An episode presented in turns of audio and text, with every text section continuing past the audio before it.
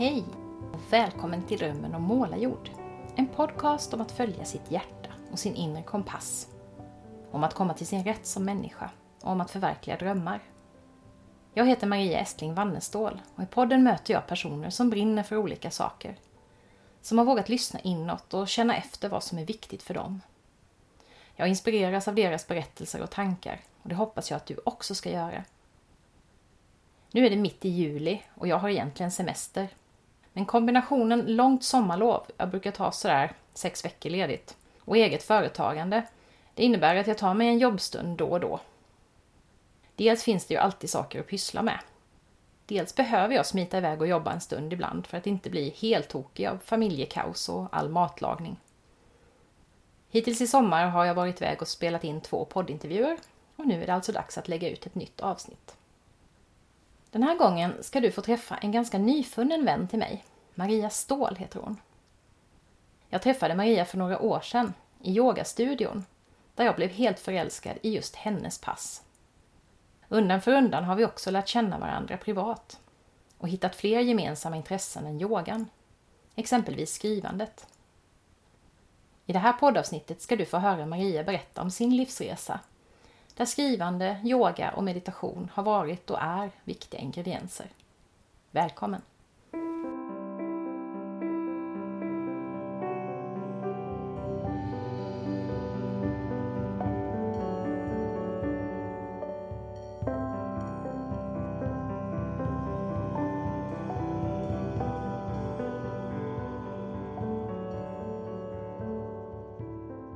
Tänkte att vi ska prata mycket om några saker som jag är väldigt intresserad av idag. Meditation och yoga och retreater och sånt här. Eh, men att vi först skulle börja med lite andra delar av din livsresa. Hur de har sett ut och hur det har påverkat dig och sådär. Eh, du tänkte bli journalist från början. Var det så? Ja, det var det. Nej, jag, eh, jag började på en folkhögskola i Kalix. Och då hade jag bestämt mig för att jag skulle bli journalist. Eh, har alltid skrivit sådär lite dikter och, och skrivit, alltså skrivit Mm. i mina tonår sådär. Mm. Eh, och sen så började på Kalix, eller i Kalix på folkhögskolan där, en förberedande journalistlinje. Och eh, gick där ett år och hade hur roligt som helst kan jag säga. För vi fick göra lite video och TV, vi fick hålla på med radio. Eh, så vi gjorde ju närradio nätterna igenom. Man hade ju ingen aning om någon lyssnade eller inte kan jag säga. Men det var inte det som var poängen. Det är lite som podden, det vet man inte heller. Är det någon som kommer lyssna på detta? Ja men precis, precis. Och, men man gör det för sig själv för att Ja. man tycker att det är så himla roligt.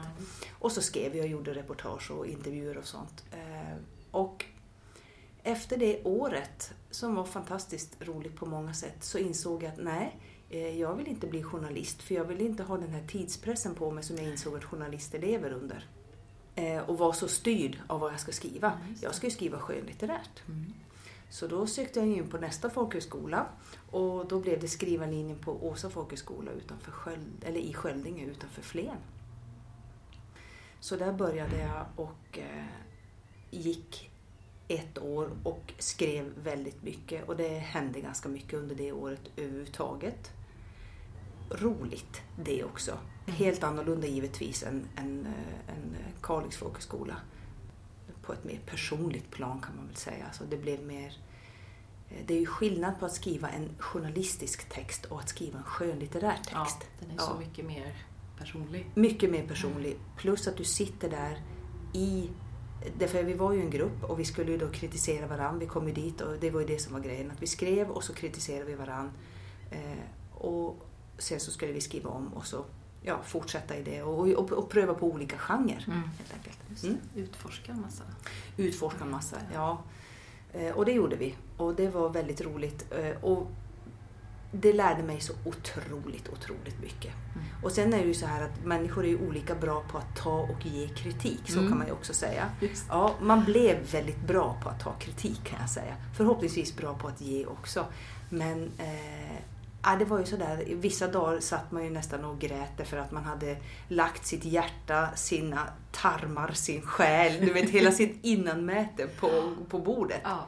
för de andra att läsa. Ja, och så var det någon som sa så här, nej men du vet, det där kändes inte riktigt sådär, det, det, det är för opersonligt. Ja, slakt. slakt, ja men du vet, rakt av sådär. Och, och sen var det bara att ta det. Mm. Ta det och se, ja, finns det någonting i det här? Mm. Eller hur är det? Eller är det bullshit det de säger? Eller, ja, hur ska jag hantera det här? Mm. Har du haft nytta av det, jag tänker i andra sammanhang i livet, att vänja dig vid det där att ta kritik? Har det gjort att det har varit lättare att hantera kritik i andra sammanhang, tycker du? Mycket, Ja. mycket Så lättare. det är egentligen något som alla borde göra, gå en skrivarkurs för att lära sig hantera kritik i livet. kanske? Absolut, absolut. Därför sen när jag kom till universitetet, Ja. det var ju en barnlek. Mm. Oj, oj, oj. De andra de tyckte det var svinjobbigt och man var själv bara så att säga, ja, men vad är det här? Det är ju bara en akademisk text. Det här kan vi ändra på. Det här är ju inget personligt. Nej, det här det är just det, det blir ju jättekontrast till det då ja. Ja, Visst. så det hade jag ju otrolig nytta av. Och ja, men i många olika sammanhang. Ja. Att kunna se att det här kanske inte är riktat mot mig Nej. som person. Just utan det, här är faktiskt skilja på sak och person. Ja. Ja. Det här är något som jag har gjort och det har jag lämnat ifrån mig. Och det här är faktiskt till allmän beskådan. Mm.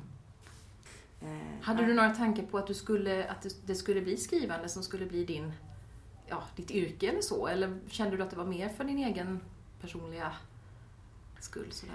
Du, jag kan väl säga att i, i den tiden i mitt liv så skilde jag nog aldrig på det. Nej. Nej.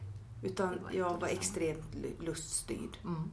Jag gjorde precis bara, nu, nej okej inte journalist, det verkar lite bökigt, nej men då tar vi skrivande Ja. istället och så vill jag skriva för det har jag hållit på med. Nåväl, efter ett år på Åsa folkhögskola så var vi några stycken som var väldigt engagerade. Så vi sa att vi vill ha ett år till. Eh, och det fick man ju egentligen inte. Men vi pratade med rektorn och med lärare och eh, var, var tillräckligt många för att driva igenom så vi fick ett andra år. Vad kul. Mm. Kunna påverka så. Ja, det var fantastiskt. Sen vart det väl...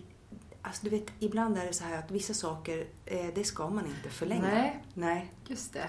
Det mesta faktiskt, Mm. kan man säga. Mm. Finns det en begränsad tid, då är det någonstans lite fiffigt Ja. uträknat någonstans. Att, Det är att det dags räcker. att släppa där. Ja, exakt.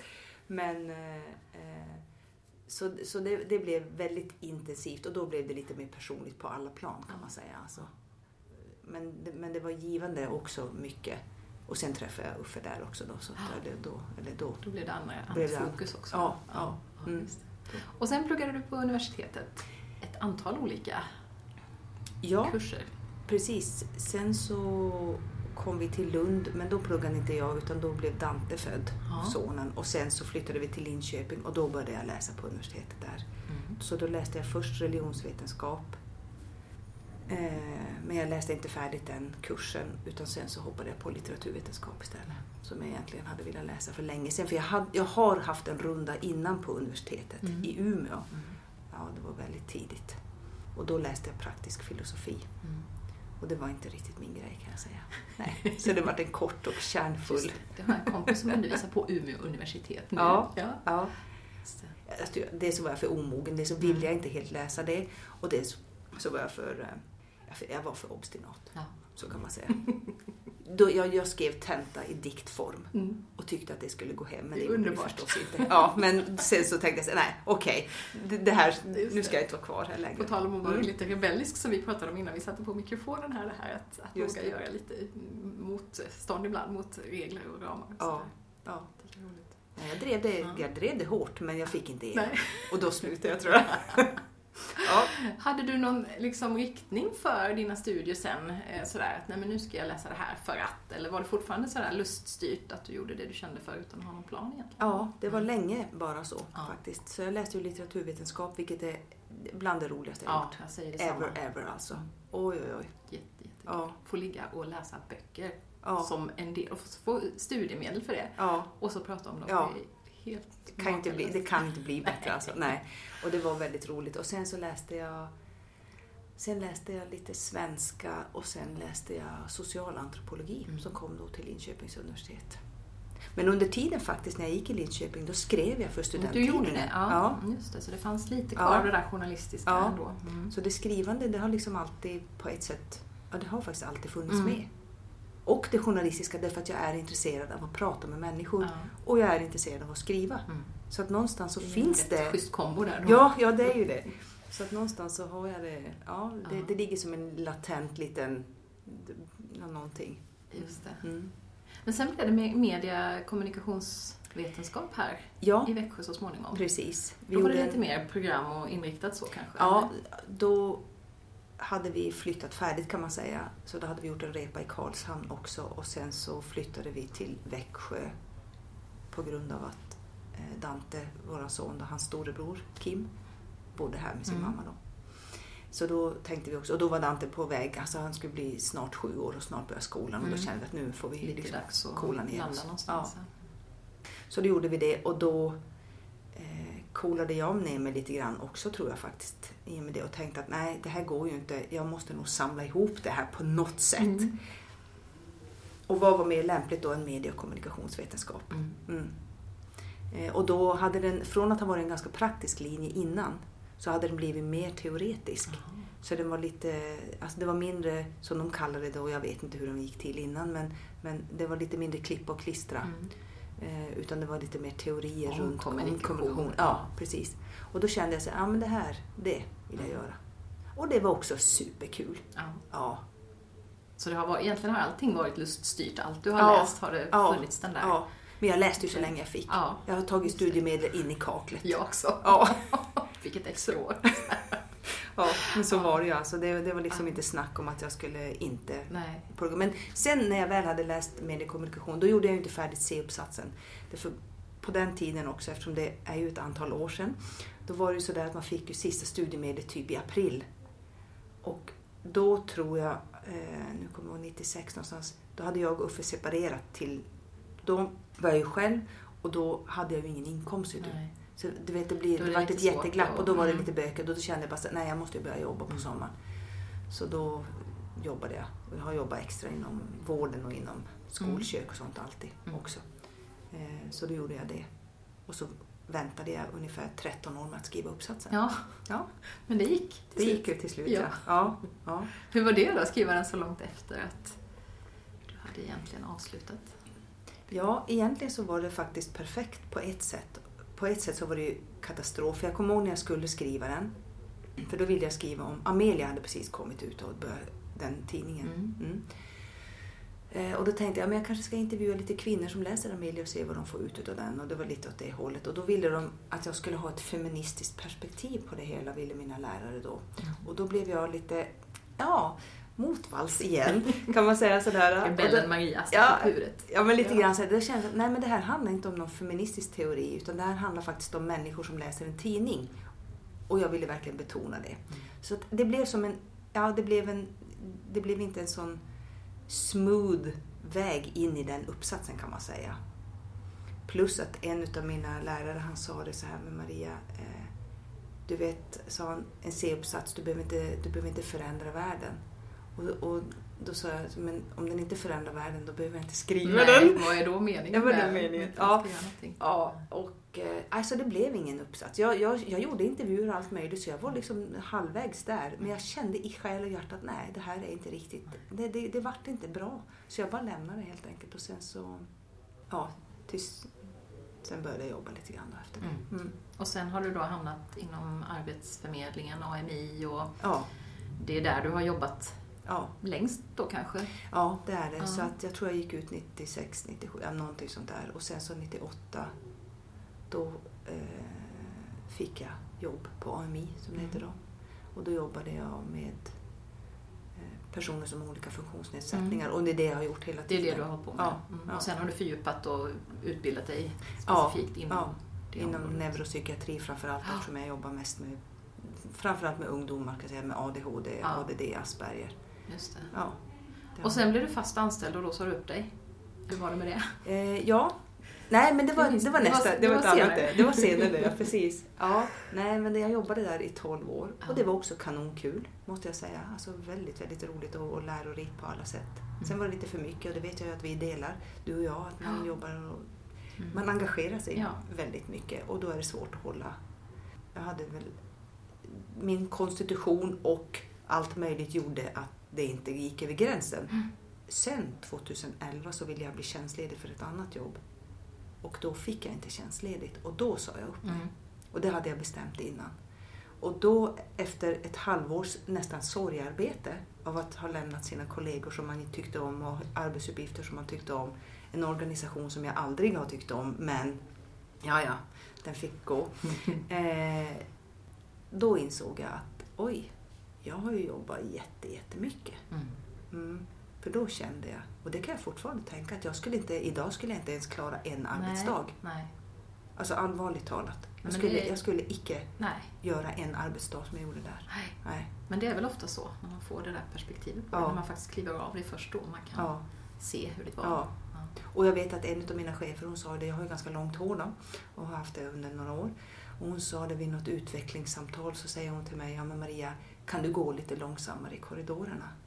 Därför att folk upplevde det som stressigt när jag gick runt hörnet och håret svischade Ja. över sådär. Alltså du vet, och Sådana jag kände små... små saker som, och, och, och jag vet att eh, ja, det var många som upplevde att jag var stressad. Jag upplevde inte att jag var stressad, alltså bitvis okej, men inte så på det sättet eh, därför att jag hade ju en adrenalinnivå som var fin och hög Mm. när jag var på jobbet. Jämn Den var hög. bara jämn och hög och bra på alla sätt. Så jag kunde ju vara uttråkad när jag var hemma. Ja, Ja. just det. För Alltså då har man sånt tempo Ja. i kroppen på Ja, något sätt. inga problem att lösa. Nej. Vad ska, jag ta, vad, vad, vad ska jag göra för någonting? Just det. Ja.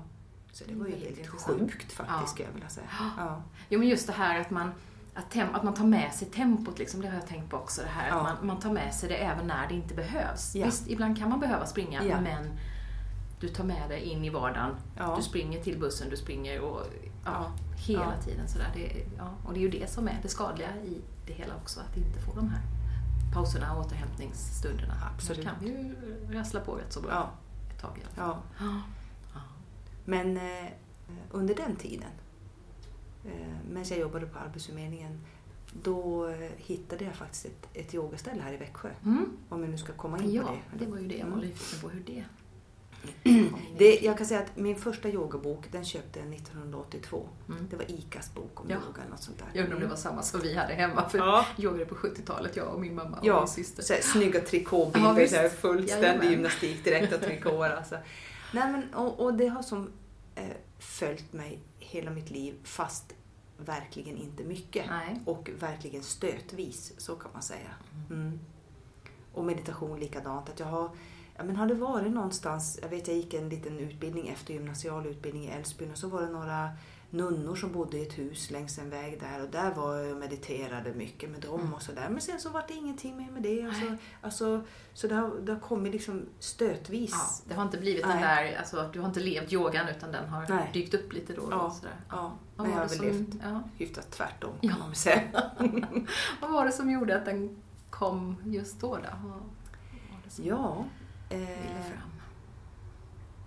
Jag kan faktiskt inte svara på det just exakt. Det, det, var, det var väl en timing att jag letade efter någonting att göra Mm. och eh, hon hade öppnat ett yogaställe här i Växjö där jag började helt enkelt, alltså en, i en källarlokal så hade det kommit en tjej som, som var här då. Och som sen flyttade till en annan lokal. Eh, och sen så kom eh, Linda dit som äger Veda så småningom. Och sen så, så följde jag med Linda till Veda. Mm. Och så blev jag kvar där, Mm. kan man säga. Mm. Eh, mm. Men det var väl en, äh, sån här, eh, ja, men en bra timing, bra förutsättningar. Det var läge för det i mitt liv överhuvudtaget på något sätt. Så hade jag nog... Jag kommer inte ihåg riktigt när det var heller om jag ska vara helt ärlig. Men det hade börjat några yngre tjejer tror jag också som arbetsterapeuter på, på Arbetsförmedlingen rehabilitering. Och de var lite intresserade och då, Mm, då, det där då, drev- då, då drevs det. det lite mm. grann ur det tror jag faktiskt också. Ja. Och så fanns det istället. Mm. Men då började du yoga för din egen skull och gå på pass? Och, Absolut. Ja, yoga Mm. hemma också eller var det bara Nej. pass i början? Nej, det var nog mest bara pass i Mm. början. Mm. Och trivdes jätte, jättebra med det och kände att nu, det här nu. Och då fastnade det om man säger Ja. sådär på riktigt. Det var nu det var dags Ja, kanske? ja, Ja. ja, så är det ju. Ja. Vad, vad var det det gav dig då? Vad var det du liksom var i det hela? Jag har hört många som har sagt att Nej, men det är så svårt. Att, alltså, det tar tid innan man... Mm. Det är ingenting man blir förälskad i omedelbart, Mm. tror jag för många. Mm. Vad var det som fick dig att... Nej men alltså jag kan nog tänka att jag hade ju redan, jag hade ju redan satt grunden Ja. under alla, alla år egentligen Mm. så för det här. Plus att den filosofin som finns i grunden utav yoga, både den, framförallt den buddhistiska, det är ju där jag är inriktad Ja, kan man säga. Men inte så mycket den hinduistiska. Men, Mm. men alltså själva yogafilosofin med de etiska och eh, principerna och, och, och de tankarna, de har ju funnits med mig Mm. alltid. Kan man säga. Även om jag ibland har agerat precis tvärt emot Mm. Så har de någonstans funnits med i alla fall. Ja. Men så är att allting hör ihop. Mm. Eh, någon sorts icke-våldsprincip också. Sanning. Mm. Alltså sådana egentligen ganska ba- basala och som inte är specifika för yogafilosofin egentligen. Men där jag inte har fastnat för det på något annat sätt i någon annan filosofi. Ja, så kan man säga. Och sen så var det väl bra också att det var kroppen. Därför att jag alltid har spelat fotboll, jag håller på, jag har spelat badminton. Jag har, jag har använt kroppen väldigt Mm. mycket. Jag dansat Så den och kombinationen kropp och Ja. själ där då? Ja, Mm. den blev ju perfekt kan man säga. Mm. Just det, och nu var det något annat än, än ICA-yogaboken i trikåer. Ja men det var ju det. Det var ju det. Ja. Ja, ja det, var, det, var, det var jättehärligt faktiskt. Ja.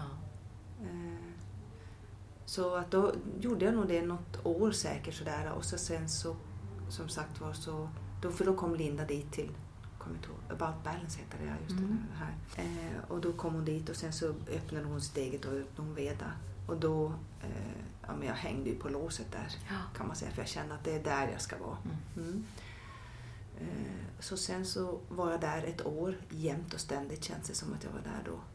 Och bara och, och, och fick in det också mer i mitt liv, alltså mer i mitt vardagsliv. Jag vet att jag hade såna här övningar på personalmötena på Arbetsförmedlingen Rev. Då, då kunde jag ju sitta och an, ha andningsövningar själv Mm. för att inte gå igång utan för att lugna ner mig, för att inte säga någonting. Öva på att vara tyst. Ja. Ja, men du vet så här, alltså närvaro, Ja. medvetande närvaroövningar helt Ja. enkelt. Ja, det, ja. Ja, när, när fick du tanken att du skulle bli yogalärare själv då? För det är ju en sak att göra det liksom i sin egen praktik, men att vilja sprida det till andra. Ja, jag hade inte tänkt att göra det. Nej. Därför det har varit så typiskt mig. Att har jag börjat med någonting så vill Så jag liksom... gå till botten Ja, men jag, du, jag har lett studiecirklar, Ja. jag har lett fotbollsträning. Alltså det, alla sådana här saker har jag gärna velat vara i en sån position. Och nu tänkte jag att nej, yogan det gör jag bara för mig. Mm. Och det gjorde jag ett år. Och sen så kom julen 2006 7 det årsskiftet, för det var då hon startade Veda. Eh, och då skulle hon åka iväg tre veckor till Thailand. Och då fick jag panik. Och så sa jag, det här går inte. Du kan inte stänga i tre veckor. Eh, och där var tröskeln för mig. Ja. Ja. Och då tänkte jag, bara för att få vara här och göra det så måste jag, då får jag väl göra det själv. Mm. Och då höll jag väl något litet yogapass för Linda tror jag säkert och så, så, så sa vi att ja men nu kör vi. Mm. Så det gjorde jag Ja. hela, under hela den. Så det var också starten faktiskt på julaftonsyoga på Veda. Just det, det har jag ju Mm. varit på ett antal Ja. gånger med dig. Njutit in julafton. Mm. Ja. Och sen utbildade du dig inom just virya-yoga. Ja. Vad är det? Vill du berätta det för de som inte vet vad just den inriktningen Det finns ju så många varianter av yoga. ja, eh, man kan ju säga att från början, alltså jag, jag jobbade ju som yogalärare många år. Många år. Innan du Innan jag utbildade mig, ja. Eh, Och det gjorde jag. Jag letade. Jag var på många workshops. Jag, jag träffade många olika yogalärare. Jag var på olika retreat, alltså små yoga-retreat och sånt där för att, för att leta. Mm. För det är inte lätt. Och man måste hitta något som passar en själv. Mm. Och sen så var jag på en workshop då med Josefin Selander och då eh, kände att ja, men nu, Mm. det här vill jag. Som var nere i Skåne och eh, vad det är för någonting är att det är, det är en väldigt, vad ska man säga? Eh, den har tre delar. Den har både ett filosofiskt tema varje gång Mm. som man håller sig till hela klassen. Eh, och det hade jag också börjat göra på min yogaklass. Det Mm. gjorde inte jag i början. Det gjorde Utan då, inte, nej, nej, därför att då var inte filosofin på det sättet och då hade jag fullt upp med positionerna Ja. vet du, och lära mig det och lära ut och hålla det. Herregud, det är ingen lek vet du. Eh, så, men sen hade jag känt att nej, det här räcker inte för mig. Nej. Jag måste ha någonting mer. Alltså för mig blir det inte intressant. Nej. det bara positionerna, det, liksom är inte, det är inte intressant. Så då la jag till mer och mer filosofi. Inte jättemycket, men, men så att man har det med sig också. Mm. Och sen så, och i viryayogan har man alltid ett filosofiskt Okej, tema. mm. Sen har man också ett biomekaniskt tema. Vilket är att man, man alltid fokuserar, huvudfokus är på till exempel närvaro, grundning, höfterna, det kan vara axlarna. Alltså det kan vara lite olika saker. Mm. Eller drift i blickpunkten om man säger sådär. Det kan vara olika saker. Man har fokus på hela kroppen men man riktar in det extra på ett ställe. Mm. Och sen så gör man eh, eh, så har man, det är liksom uppbyggt på tio moduler så att man gör alltid en, en uppvärmning, solhälsningar, stående, Mm. framåt, bakåt, vridningar. Alltså lite olika saker, armbalanser. Så att man har alltid, och de tio sakerna med inklusive avslutande avslappning är alltid med. Mm. Oavsett hur kort pass du än gör så har du alltid någonting med där. Och sen så gillade jag nog hennes sätt också att vara väldigt rak. Att det inte var något flum. Att det var väldigt, hon var ganska, på ett sätt kan man säga lite akademisk Mm. runt det hela. Vilket jag tyckte var väldigt fint. Eh, Så sen så hade hon en utbildning i Kalmar. Men då, det, och jag var anmäld på den. Men det året så dog min pappa. Så att då eh, ja, gjorde jag inte den utbildningen för det hade jag inte kraft till helt enkelt. Och sen så eh, var jag på någon mer workshop och så sa jag, men Josefin nu får du köra in i Malmö för Stockholm och Stockholm och Stockholm. Allting ska vara i Stockholm. Och det är ju långt och bökigt tycker jag. Malmö är lite närmare. Och hon säger så nej men det går inte. Eh, Det finns inget underlag. Jo då, sa jag, det finns det. Nej, och så gick det något år till och så träffade jag henne någon gång också igen. Och så sa jag, men nu Josefin, nu får du köra in i Malmö.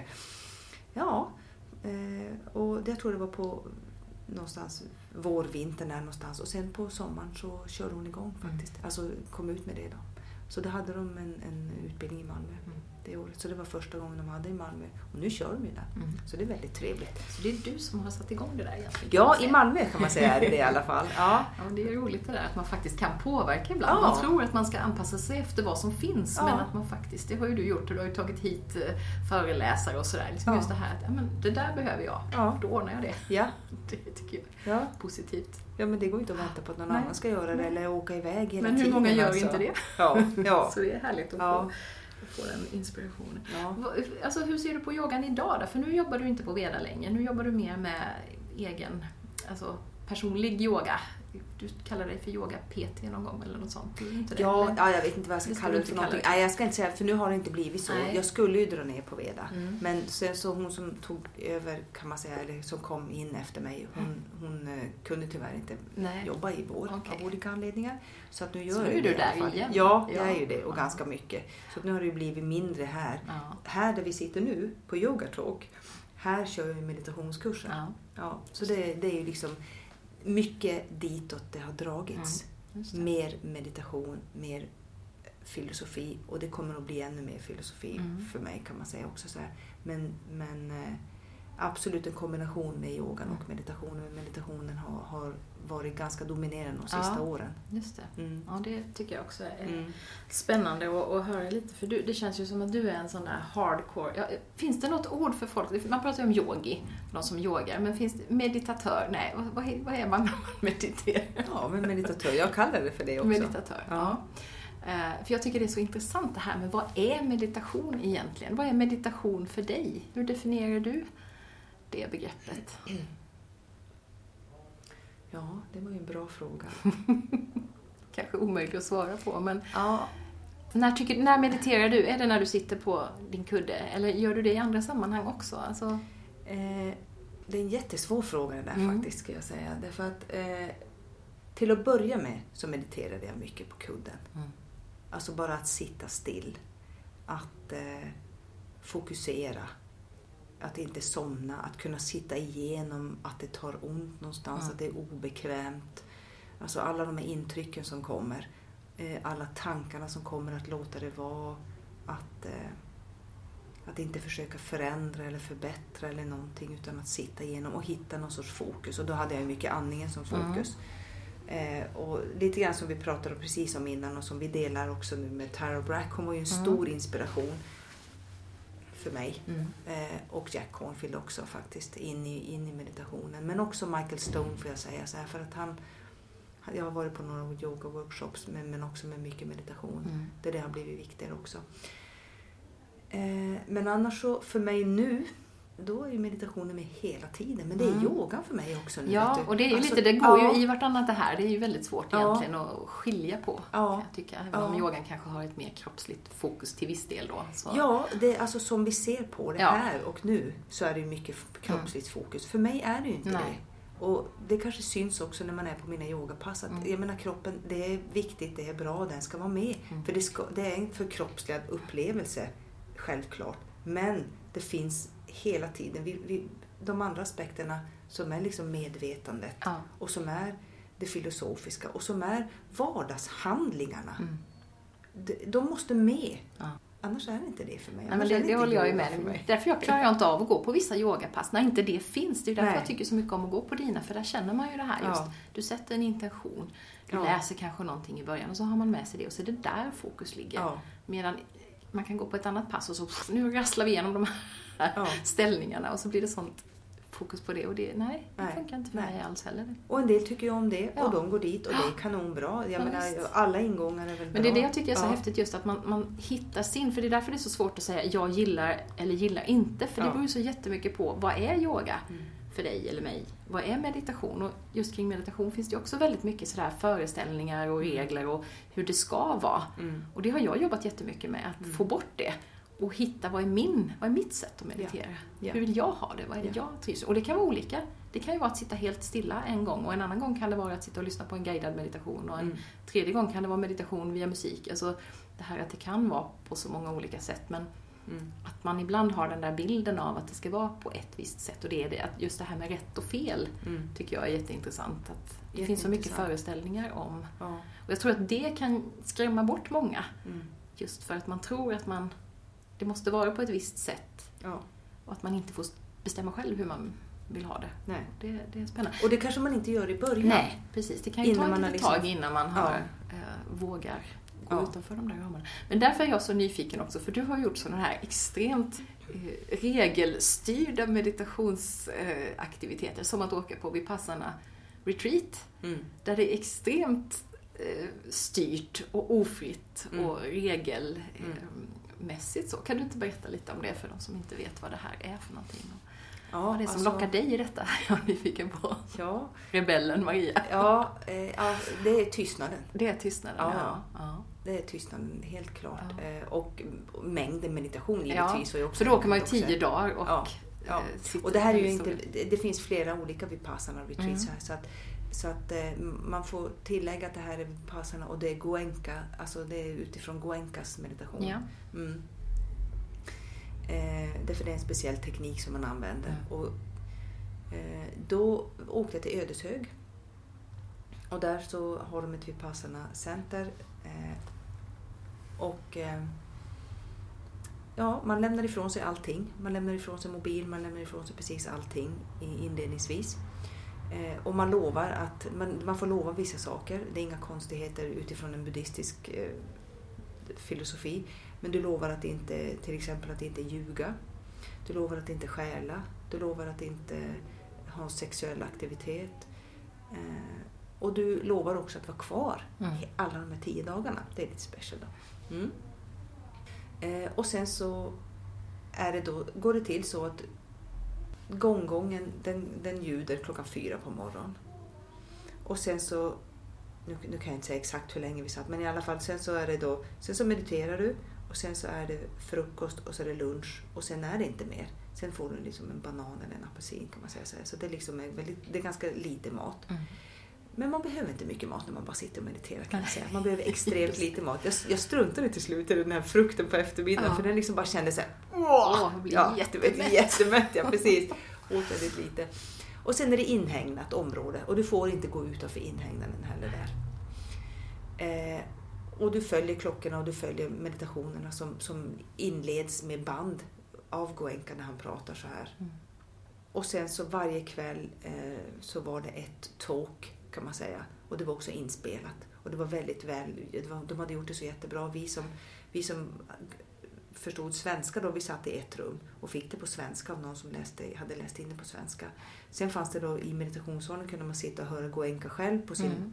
brutna indisk engelska prata också om man ville det. Och sen så fanns det alltså i köket så satt alla som hade, och då fanns det inspelat på jättemånga Jaha, olika språk. Så, så det- fick de sitt tåg sittande där det. med headphones Ja. eller headsets då så. Mm. Så det var otroligt, det var så, det var mycket, mycket välorganiserat Ja. på många sätt. Och där var det ju lite speciellt, och det, för där var det det kallas för noble silence. Du fick inte prata, du fick inte titta på någon, du får inte ta i någon. Nej.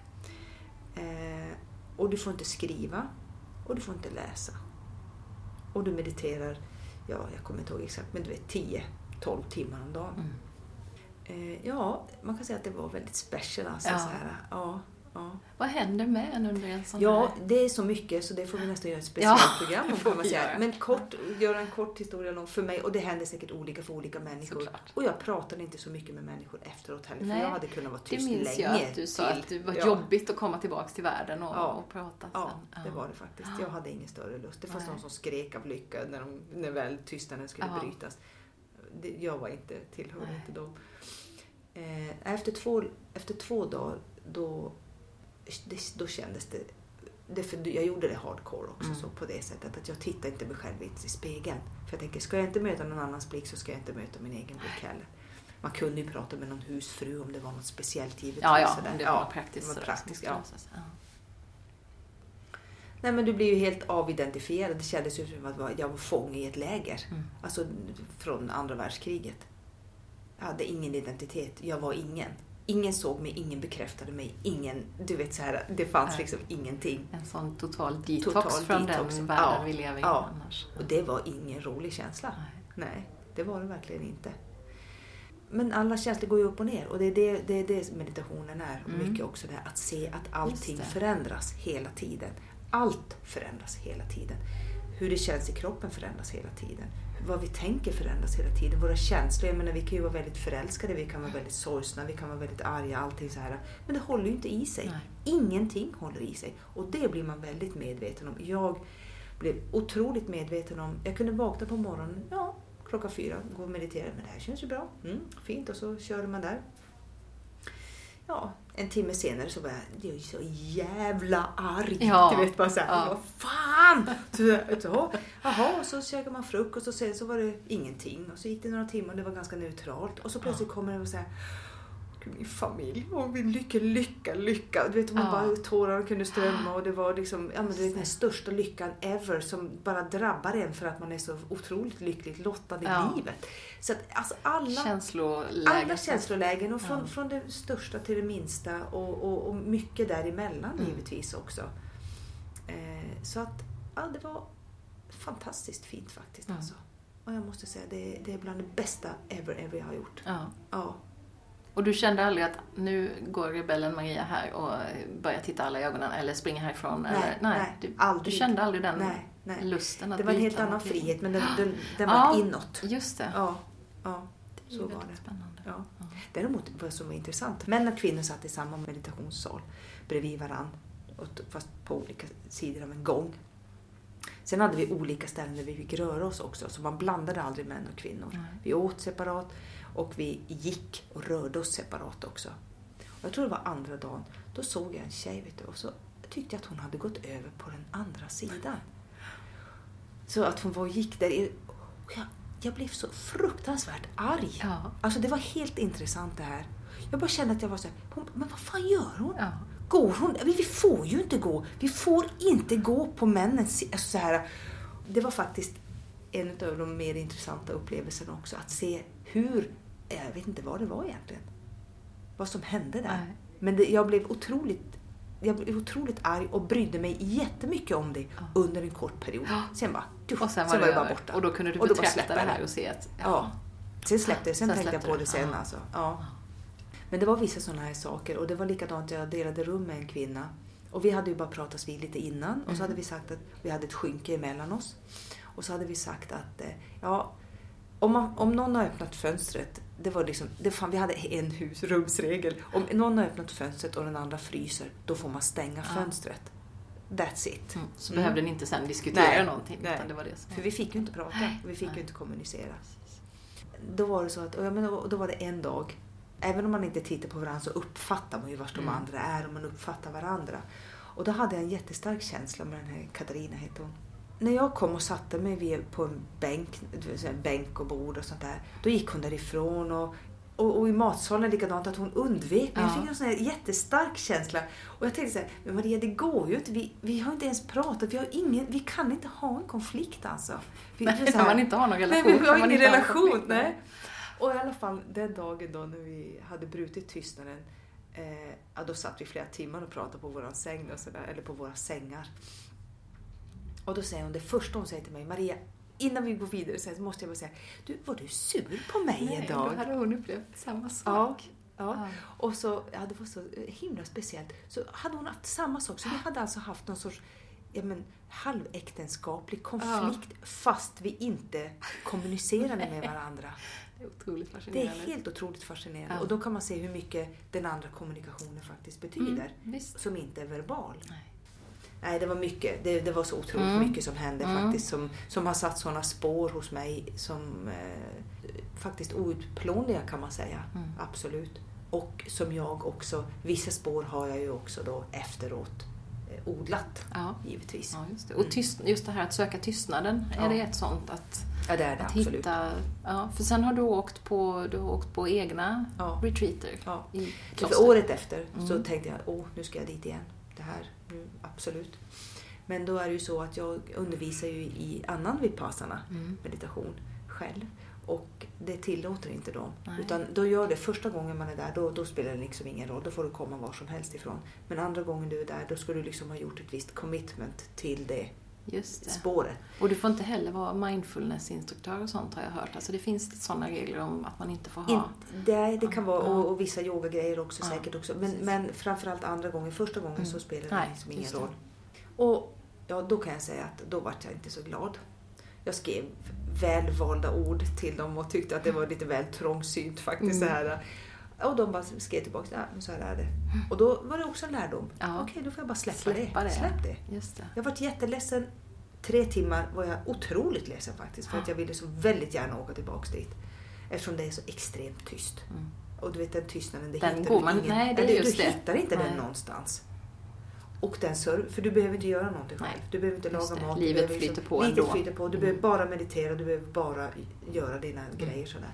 Så att eh, då var jag jätte, jätteledsen och besviken och jätteledsen och sen så, nej okej släpp det nu. Och sen så letade jag reda på ett kloster Mm. i södra Sverige och så åkte jag dit själv i fem dagar istället och var tyst där.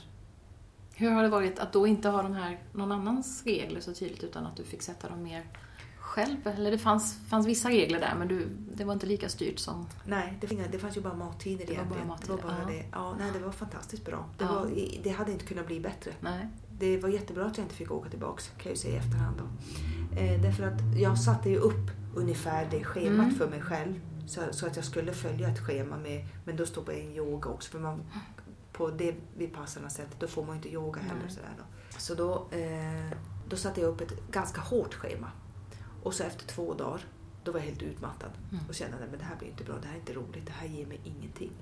Så då, bara, då gick jag på känsla och bara släppte allting förutom... Nej, då gick jag bara på känsla tror jag faktiskt. Alltså. Att nu vill jag meditera, Mm. då mediterade jag. Jag mediterar ju mycket under de dagarna givetvis, men, för det var ju det jag ville göra. Men eh, nu, vill jag, ja, nu vill jag göra yoga. Nej, nu vill jag inte det och nu, Mm. nu går jag ut. Men en sak som är intressant med tystnad, för där hade jag sagt till dem att jag kommer att vara väldigt tyst. Och nu var det ett benediktinnunnekloster så de var ju för sig Mm. och vi hade en annan, vi andra. Alltså det fanns Ja. andra gäster där Ja, samtidigt? Inte hela tiden men, men en stor del av tiden och jag pratade ju inte med dem då. Jag en, men hon pockade på uppmärksamhet hela tiden. Eller inte hela tiden utan bara en gång. Mm. Men det var en ganska rolig händelse det också. Men i alla fall, eh, vad, som, vad som slår mig Därför att om jag går tillbaka till Vipassana-grejen, när vi var inhägnade Mm. så kunde jag ju först tänka, men vad du vet, Ja. jag måste väl få gå vart jag vill Ja. i alla fall. Jag, ska, jag håller mig till det här men jag måste väl ändå få gå vart jag vill. Mm. Sen i slutet kunde jag se otroligt hur bra det var. Ja. Ja, det är fantastiskt hur man, man blir så otroligt sårbar när man är tyst. Och när man, alltså det, det finns en sårbarhet i tystnaden faktiskt och stillheten på det sättet som gör att de här gränserna, de är väldigt sköna. Mm. Just det, de hjälper Så en att hålla sig. De hjälper en att hålla sig, därför att du far iväg i Ja. huvudet och i känslorna och allting så att har du inte det här som håller dig, just det. då tror jag inte att det blir så himla bra. Väl genomtänkt att det ska vara så. Mycket väl genomtänkt. Ja. Och de hade, jag vet att jag, jag läste någon gång om någon, någon som hade åkt därifrån, du vet kanske på tredje dagen. Ja. För tredje dagen brukar vara en sån här peak. Då hade inte jag precis det den tredje dagen men, men att man tycker att det är hemskt liksom Mm. sådär. Eh, och så det var någon som hade skrivit någonting om att det där var det värsta han hade gjort. Och, så och han hade ju åkt därifrån mitt i Ja. allt. Och det kan jag fatta, då blir det fruktansvärt. För Just är du mitt inne, du är helt jag vet inte. Mm. Det är som att, att uh, kötta på i ett sår Ja. eller någonting annat sånt där och tycka Just att ja men vadå, varför läker inte det här? Nej. Nej. Det, det blir inte, nej. Det för du blir, du blir sårbar när du, när du stillnar Mm. och när du är tyst.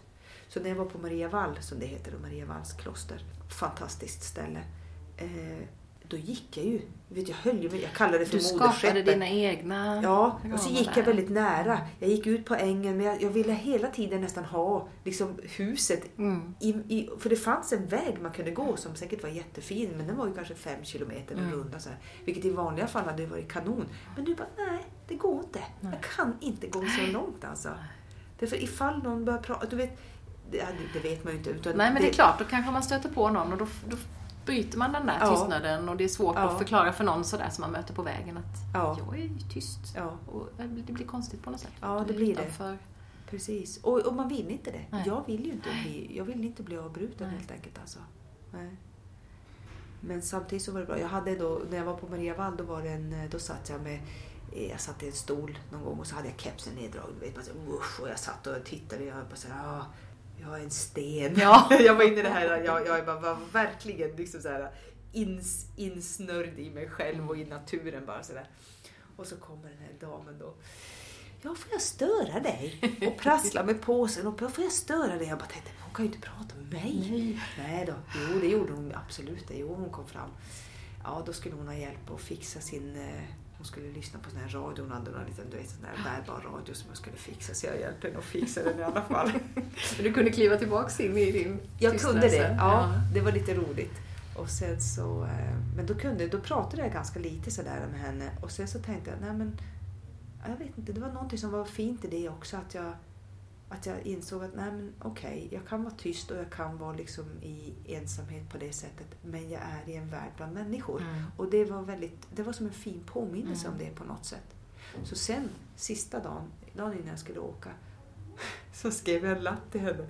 Du, imorgon ska jag gå till bussen klockan 8.20 eller vad det var för någonting. Vill du följa mig till Ja. bussen då? Så kan vi prata lite mer då. Ja. Så då gjorde vi det. Då Ja. bröt jag tystnaden. Liksom, så. Och det var lite roligt. Ja, det, och en sak som, in- och nu har jag ju precis varit iväg igen då. Mm. Jag har ju varit på någon eh, mellan det också. Men nu var jag, inne, var jag i eh, England på retreat. Eh, Och vad jag inser då är hur eh, mycket energi prat tar. Mm. Det ger mycket energi. Och du känner ju mig lite grann och vi vet ju, vi är båda ganska bra på att prata. Ja. Och det ger mycket energi men det tar Ja. väldigt mycket energi också. Vart, ja, en händelse, vi skulle ha en liten intervju med en av lärarna. Bara en kvart en gång under den här veckan. Jag var så uppjagad inför den här. Jag vet inte hur det här gick till. Jo, vad jag skulle säga var att vad som också blir tydligt eh, jag ska återkomma till det här med energi, men vad som också blir tydligt är att detaljer blir otroligt viktiga. Mm. Små detaljer blir väldigt viktiga. Och då ska jag berätta en sak. Nu måste jag komma tillbaka förresten till det här att man inte får ljuga. Nej. För hur gör man när man inte pratar med någon? Hur undviker man att ljuga för sig själv? Ja, Förstår det? det är jag. Det är det som är ett en av huvudjobben Mm. när man sitter tio timmar bara med sig själv på Ja. staketet och inte ljuga för sig själv. Inte stjäla tid eller uppmärksamhet från sig själv. Mm. Just det, så det finns Där. en dimension där i det. Ja. Mm. Det blir väldigt, väldigt spännande. Ja. Jo, då var jag på den här i alla fall eh, retreaten som ingår i min kurs som jag går Just nu. om det, din buddha-kurs som du brukar kalla Ja, det. buddha-kurs, ja. Ja. precis. Ja. Och eh, då i alla fall så, eh, så skulle vi ha den här intervjun och jag skulle prata med Martin, heter hon då, en kvart. Eh, och Jag var så taggad så jag satt framåtlutad. Som du vet, Usain Bolt i Ja. startblocken. På väg, på väg 200 meter, Ja. järnet allt vad du kan. Så satt jag när jag skulle prata. Och så och jag pratade och hon pratade väl lite grann också och jag tyckte jag pratade hela tiden och sen var det slut och jag kände sen, sen var jag helt utmattad. Jag var så utmattad så efter middagen den dagen, då låg jag bara i sängen. Ja. Jag kunde inte, jag bara kände så här, jag hade så mycket energi samtidigt som jag var helt utmattad. Så jag kunde inte röra mig. Jag bara kände så här, nej jag går ingenstans. Jag skiter i tråket, jag struntar i meditationen ikväll. Nu ligger jag bara i sängen och låg stilla. Och det gjorde jag till morgonen därpå. Och då var det bättre. Men det var en, det var en otroligt intressant upplevelse Ja, måste jag och säga. det här är så intressant tycker jag, för vi är ju båda, jag menar, vi gillar ju sam, goda samtal Ja. och det är ju en viktig del av livet. Men Ja. jag har ju också blivit mer och mer sådär Ja. att jag också inser hur otroligt beroende jag är av de där Ja. stilla pauserna och tystnaden. Ja. Och, och det kommer ju mer och mer så. Ja, Och det, det är fascinerande tycker jag, att vilja båda liksom. Att nej, men å ena sidan se det goda i det, men att också se behovet av det andra. Och ett annat behov som kom fram, det är för även om du är på en tyst retreat, du är ju bland folk hela tiden. Mm. Och det är mycket folk. Vi var ju Ja. kanske 50 pers på Vipassana-centret, då var vi ju 100 pers. Ja. För att nu var ju inte nu var man 50 om man tänker på kvinnor. Men i alla fall, det var ju människor överallt hela tiden. Även om man inte tittar på dem, även om man inte pratar med dem. Och det kände jag jättetydligt nu att nej men gud, jag är ju aldrig ensam. Nej. Du vet, så det var också en anledning Och det är en väldigt intressant paradox då, att å ena sidan Ja. vara bland en massa människor och så samtidigt då totalt ensam inuti med sig Mm. själv. Så att du får möta båda där på något sätt. Det får man absolut Ja. göra. Och på tal om det här med att stjäla, eller det, man säger ju inte så direkt utan man säger mer att du ska inte ta det som inte erbjuds Nej. dig. Eh, vi satt vid frukostbordet och så en av mina kurskamrater, nu, det var nu, nu för några veckor sedan, bara, eh, hade hon tagit en apelsin och jag hade också tagit en apelsin och så hade hon en kniv på sin tallrik och så var hon och hämtade te. Och jag skulle öppna apelsinen och jag hade för korta naglar så jag fick inte, liksom, jag kunde inte öppna den. Så jag tog hennes kniv och så öppnade jag min apelsin och så torkade jag av den med en ren servett och så la jag tillbaks den. Mm. Jag kände hela tiden. Det här kan låta som en otroligt fånig detalj och jag hör det när jag säger det men jag berättar det ändå. Eh, jag fick så fruktansvärt dåligt samvete. Ja. Att jag hade lånat hennes kniv utan att säga någonting. Ja. Så att jag klarade inte av det. Det var nästan så jag höll på att börja gråta. Mm. Så att när hon kom tillbaks till bordet, då var jag på väg upp och så tar jag hennes kniv. Jag kunde inte säga någonting. Så jag tar hennes kniv, går iväg, tar en ny kniv ur besticklådan, visar den för henne, lägger den på hennes... Ja. Du vet, så här. Och tänkte, hon fattar ju ingenting. Men jag var bara tvungen, det gick inte, jag klarade Nej. icke som icke av det här. Så att inte liksom så här... Sen så, så, så skrev jag faktiskt en liten lapp åt henne och satte upp på anslagstavlan Ja. bara för att även om det var lite, det var ju lite kommunikation det jag vet det, men i alla fall jag var tvungen att göra det. Ja, det just ja. det här spännande med de här detaljerna Ja, och hur som blir så, som man inte som är förberedd på. Ja, och det är väl det här sårbarheten då man lägger ut liksom Ja. hela sin själ på något sätt. ja, Så blir allting ja, det är jätte, jättespännande. Ja, det är Ja, hemskt intressant. Kan du bara säga en sak som, eh, på vilket sätt det här du har gjort de senaste åren har påverkat din vardag? På alla sätt kan jag Mm. säga. Ja. Och jag måste ju faktiskt bara få säga en sak också. Att år 2000 så genomgick jag också en, en stor förändring. Alltså innan man kan säga att yogan kom in på det sättet i livet. Då, eh, det var lite separation, det var lite olika saker och jag behövde ta tag i mitt liv. Och jag gjorde ett vägval då, år 2000. Ska jag fortsätta på den här vägen eller ska jag gå en annan väg? Mm. Och det var det som också, det la också grunden till att jag också sen implementerade yogan mycket, mycket mer i mitt liv. Så kan jag säga också. Och den hade med olika saker. Det inre barnet, psykologisk utveckling. Det gör mitt liv enklare. Mm. Och mycket, mycket roligare och intressantare. Mm. Ja, på alla plan. Ja. Ja, du ska få berätta mer om det en annan gång för vi hinner inte mer idag. Men Mm. tack så jättemycket för att du Mm. ville komma till podden och för att jag fick komma hit till ditt mysiga rum på Yoga Talk. Tack så mycket.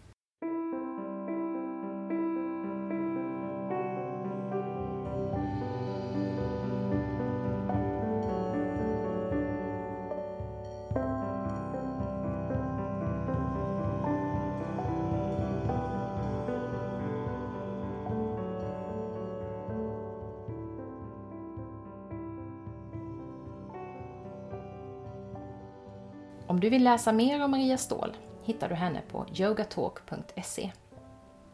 Det finns också en fin guidad meditation med Maria i appen Insight Timer som jag verkligen skulle vilja rekommendera. I den appen finns också många andra guidade meditationer, de flesta på engelska. Bland annat många av en av mina och Marias gemensamma gurus, Tara Brack. Vi pratade ju en hel del om meditation i det här avsnittet. Någonting som varit en viktig del av mitt liv också sedan ganska många år tillbaka. Ända sedan jag gav upp tanken om att meditation måste se ut på ett visst sätt och gjorde den till min egen. I våras gick jag en fördjupningskurs i mindfulness och meditation som Maria rekommenderade mig. The Power of Awareness med just Tara Brack och en annan meditationslärare som Maria nämnde i vårt samtal, Jack Cornfield. Det var en fantastiskt fin kurs som jag verkligen kan rekommendera dig som är intresserad av att fördjupa din meditationspraktik och lära dig mer om mindfulness och loving kindness. Jag tänkte också passa på att ge ett annat tips som jag har delat med mig av tidigare här i podden. Till dig som gärna vill yoga men kanske har svårt att komma iväg till en yogastudio eller helt enkelt trivs bättre med att yoga på hemmaplan. Kika in på Yoga with Adrian där du hittar massor med fina gratisvideor med yogaläraren Adrian Milcher. Just nu kör jag en av hennes 30 dagars utmaningar, Yoga Camp från 2016. Ja, yoga är en viktig del av mitt liv och själva den fysiska praktiken är någonting som jag är glad att jag har kommit igång med nu igen efter ett uppehåll under våren då jag fokuserade på meditationskursen. Det går faktiskt inte riktigt att hinna med allt jag vill göra med fyra barn och mycket jobb. Men däremot går det ju precis som Maria pratar om i vårt samtal att leva yogan på andra sätt. Det förhållningssätt till livet som har så många beröringspunkter med ACT, Acceptance and Commitment Training, som jag är utbildad i, jobbar med och har pratat om en del i podden tidigare. Kanske var det därför som Drömmen om målarjord för en tid sedan blev utnämnd till en av de sju bästa yogapoddarna av tidningen Yoga World, trots att vi inte alls pratar om själva yogapraktiken i särskilt många av mina poddsamtal. Lyssna däremot gärna på avsnitt 10 där jag intervjuar yogaläraren Kina Persson om hennes livsresa och vad yogan har betytt i hennes liv. ACT är ett viktigt inslag i den webbaserade självreflektionskurs om att följa sin inre kompass som startar den 4 september. Här drar jag också nytta av mina andra utbildningar. Personliga erfarenheter av kompassnavigerande, liksom en massa kloka tankar som mina poddgäster har delat med sig av. Jag har nu testkört kursen, både online och IRL, med mycket gott resultat i båda fallen. Så det ska bli så himla spännande att släppa den på riktigt i höst. Kanske känner du att du skulle behöva lite hjälp med att hitta och följa just din inre kompass. För att göra mer medvetna val i livet och komma mer till din rätt som människa. Då hoppas jag att du tycker att kursen Den inre kompassen är någonting för dig. Kursen ges i olika former, antingen som självstudier att läsa helt i egen takt eller som självstudier men med tillgång till en Facebookgrupp där du kan dela tankar med andra och där jag gör några liveföreläsningar och svarar på frågor. För den som behöver mer individuellt stöd erbjuder jag också ett mentorsprogram i anslutning till kursen, i mån av utrymme. Här är några exempel på vad mina testpiloter har sagt om kursen. Lätt att följa med upplägget från här är jag, det här vill jag, det här kan jag göra och sen hur fortsätter jag med min livsväg? Det var så genomtänkt från början till slut. Tomheten har fyllts och kompassnålen börjar sakta stanna och peka i en riktning. Skönt. Min kompassnål har just nu svängt runt till ett fantastiskt oväntat håll för tillfället. Hade jag inte gått din kurs hade jag aldrig brytt mig om det. Om du som lyssnar nu skulle vara intresserad eller känner någon annan som skulle kunna vara det, välkommen att titta in på deninrekompassen.se. Där kan du läsa mer om kursen och höra mig berätta om den. Sista anmälningsdatumet är den 28 augusti. Men om du bestämmer dig tidigt så får du early bird-rabatt fram till den 28 juli. Du får också rabatt om du läser kursen tillsammans med någon du känner. Stort tack för att du har lyssnat på Drömmen om målarjord idag. Nästa gång ska du få möta en annan person som precis som jag och Maria Ståhl ser skrivandet som en väldigt viktig del av livet. Charlotta Lagerberg Tunes heter hon och vårt samtal kommer bland annat att handla om högkänslighet. Ett spännande ämne. Välkommen tillbaka då och ta väl hand om dig i sommaren Oavsett om du trivs som fisken i vattnet eller längtar efter höstkyla och vardagsrutiner. Hej då!